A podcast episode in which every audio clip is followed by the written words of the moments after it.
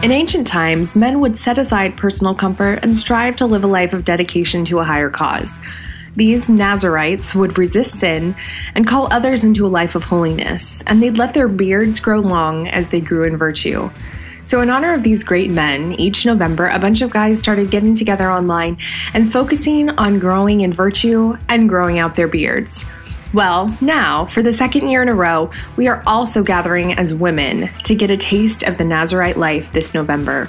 We're going to focus on growing in community, growing in virtue, and letting a little bit of vanity go by sacrificing one aspect of our personal grooming for the month of November. This year, we launched a podcast for the Nazarite Challenge. This podcast, Virtue Riot. My name is Jill Simons, and today we're joined by Anna Carter, one of the founders of Eden Invitation. I really encourage you to check out their website at edeninvitation.com. And she's going to talk with us today more about temperance and about how this is something that we can really cultivate in our lives as women. Welcome back to our reflections on temperance. I'm your host, Anna Carter of Eden Invitation. Yesterday, I was really, really clear that temperance is not about cookies. But today, we're going to talk about cookies. I don't really know why I picked cookies. I actually prefer donuts, but that's besides the point. Uh, why cookies? Why donuts? Why food? Because it's probably the most natural thing we think of when we hear the word appetite. Again, here is some catechism goodness. Temperance is the moral virtue that moderates the attraction of pleasures and provides balance in the use of created goods. Temperance is often praised in the Old Testament. Uh, here, the Catechism quotes Sirach Do not follow your base desires, but restrain your appetites. Uh, so we think about food, right? We probably think about physical appetites. And we might think about drink too. You know, when we think of temperance, I remember U.S. history class back in the day when they talked about prohibition. You know, the people that were pushing for prohibition called themselves the temperance movement. Of course, they meant complete and utter abstinence for everybody except, you know, Al Capone uh, and my great grandpa who made moonshine in the basement of his barn. So that wasn't exactly temperance uh, the way the catechism envisions it, the way we talk about it in our faith, the way we talk about virtue, right? Uh, it's not this like total rejection, uh, but balance and moderation.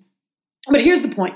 Right, here's the point. I think we associate temperance with food and drink because it's so darn obvious and it's so darn difficult. You know, uh, ladies, I don't mean to generalize, but I'm generalizing. Who among us, who among us has not gone willingly to the ice cream binge? Who among us has not emptied one, nay, three bottles of wine once the gossip really got rolling? Let them cast the first cookie, and I will eat it. I will eat it gladly. You know, food and drink is that indulgence that we have this super weird relationship with. Because it's good to enjoy the world around us, absolutely. You know, food and drink metaphors are used all throughout scripture to describe abundance, to describe the goodness of God. And God Himself seems very interested in making sure that those physical needs are taken care of. You know, we see manna and quail for the Israelites. Uh, he's making wine for his mom's friend's party in Cana. We've got bread and fish for thousands of people. But we still need temperance.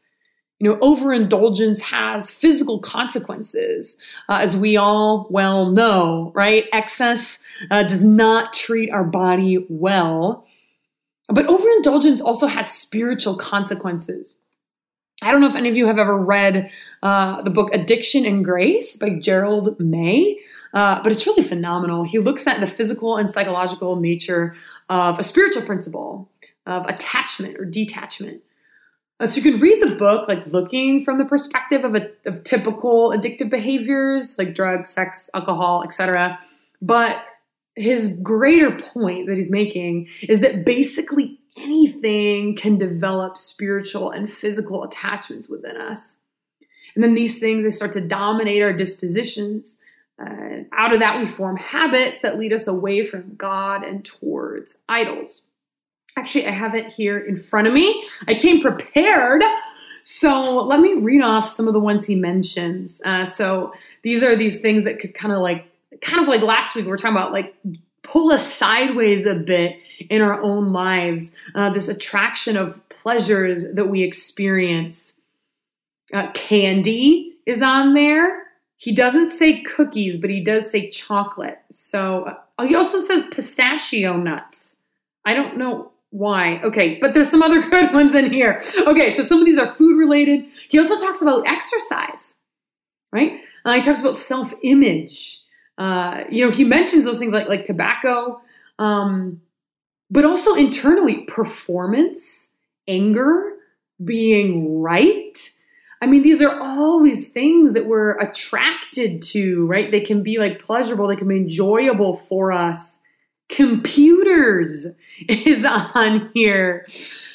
Um, you know, this isn't just about food, right? If we're talking about temperance in you, uh, you, listener, in relation to yourself, uh, it's talking about taking in pleasures to an inordinate amount, right? An unnecessary amount. And this can manifest in a ton of different ways. Uh, and again, then it connects into uh, connects into our bodies, right? We know that like viewing or receiving likes on social media on Instagram like can give you actual dopamine hits, right? They can give you hits of dopamine that foster the creation of addictive behaviors, right? So like too much scrolling is not enough temperance, right? Uh, so for today, as you're thinking about that in your own lives, uh, my question for you to consider is, you know, what is your go-to indulgence specifically when you're stressed out and anxious? Like, what is that go to indulgence when you're stressed out, when you're anxious? And be honest, you know, how much of a habit has it become?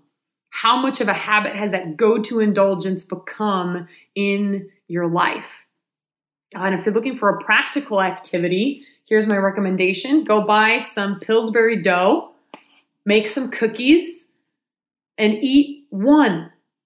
Just eat one uh, and give the rest away. Uh, and when that like hunger, when that appetite is like welling up, you know, uh, just fast from that. Fast from that, give the rest away. See you tomorrow.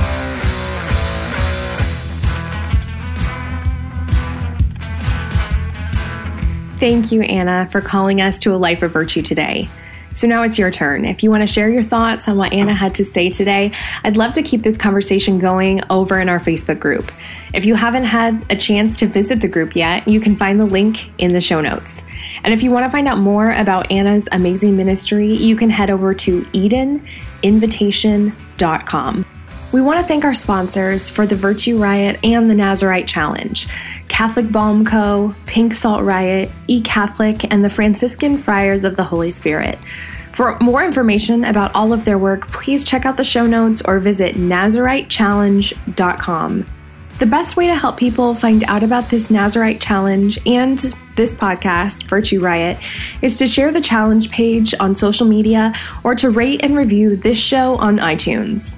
And if you rate and review this podcast for this month only, you'll be entered into a chance to win a year's worth of free products from Pink Salt Riot, which you want to win. Until next time, ladies, remember to step out, act up, and start a virtue riot.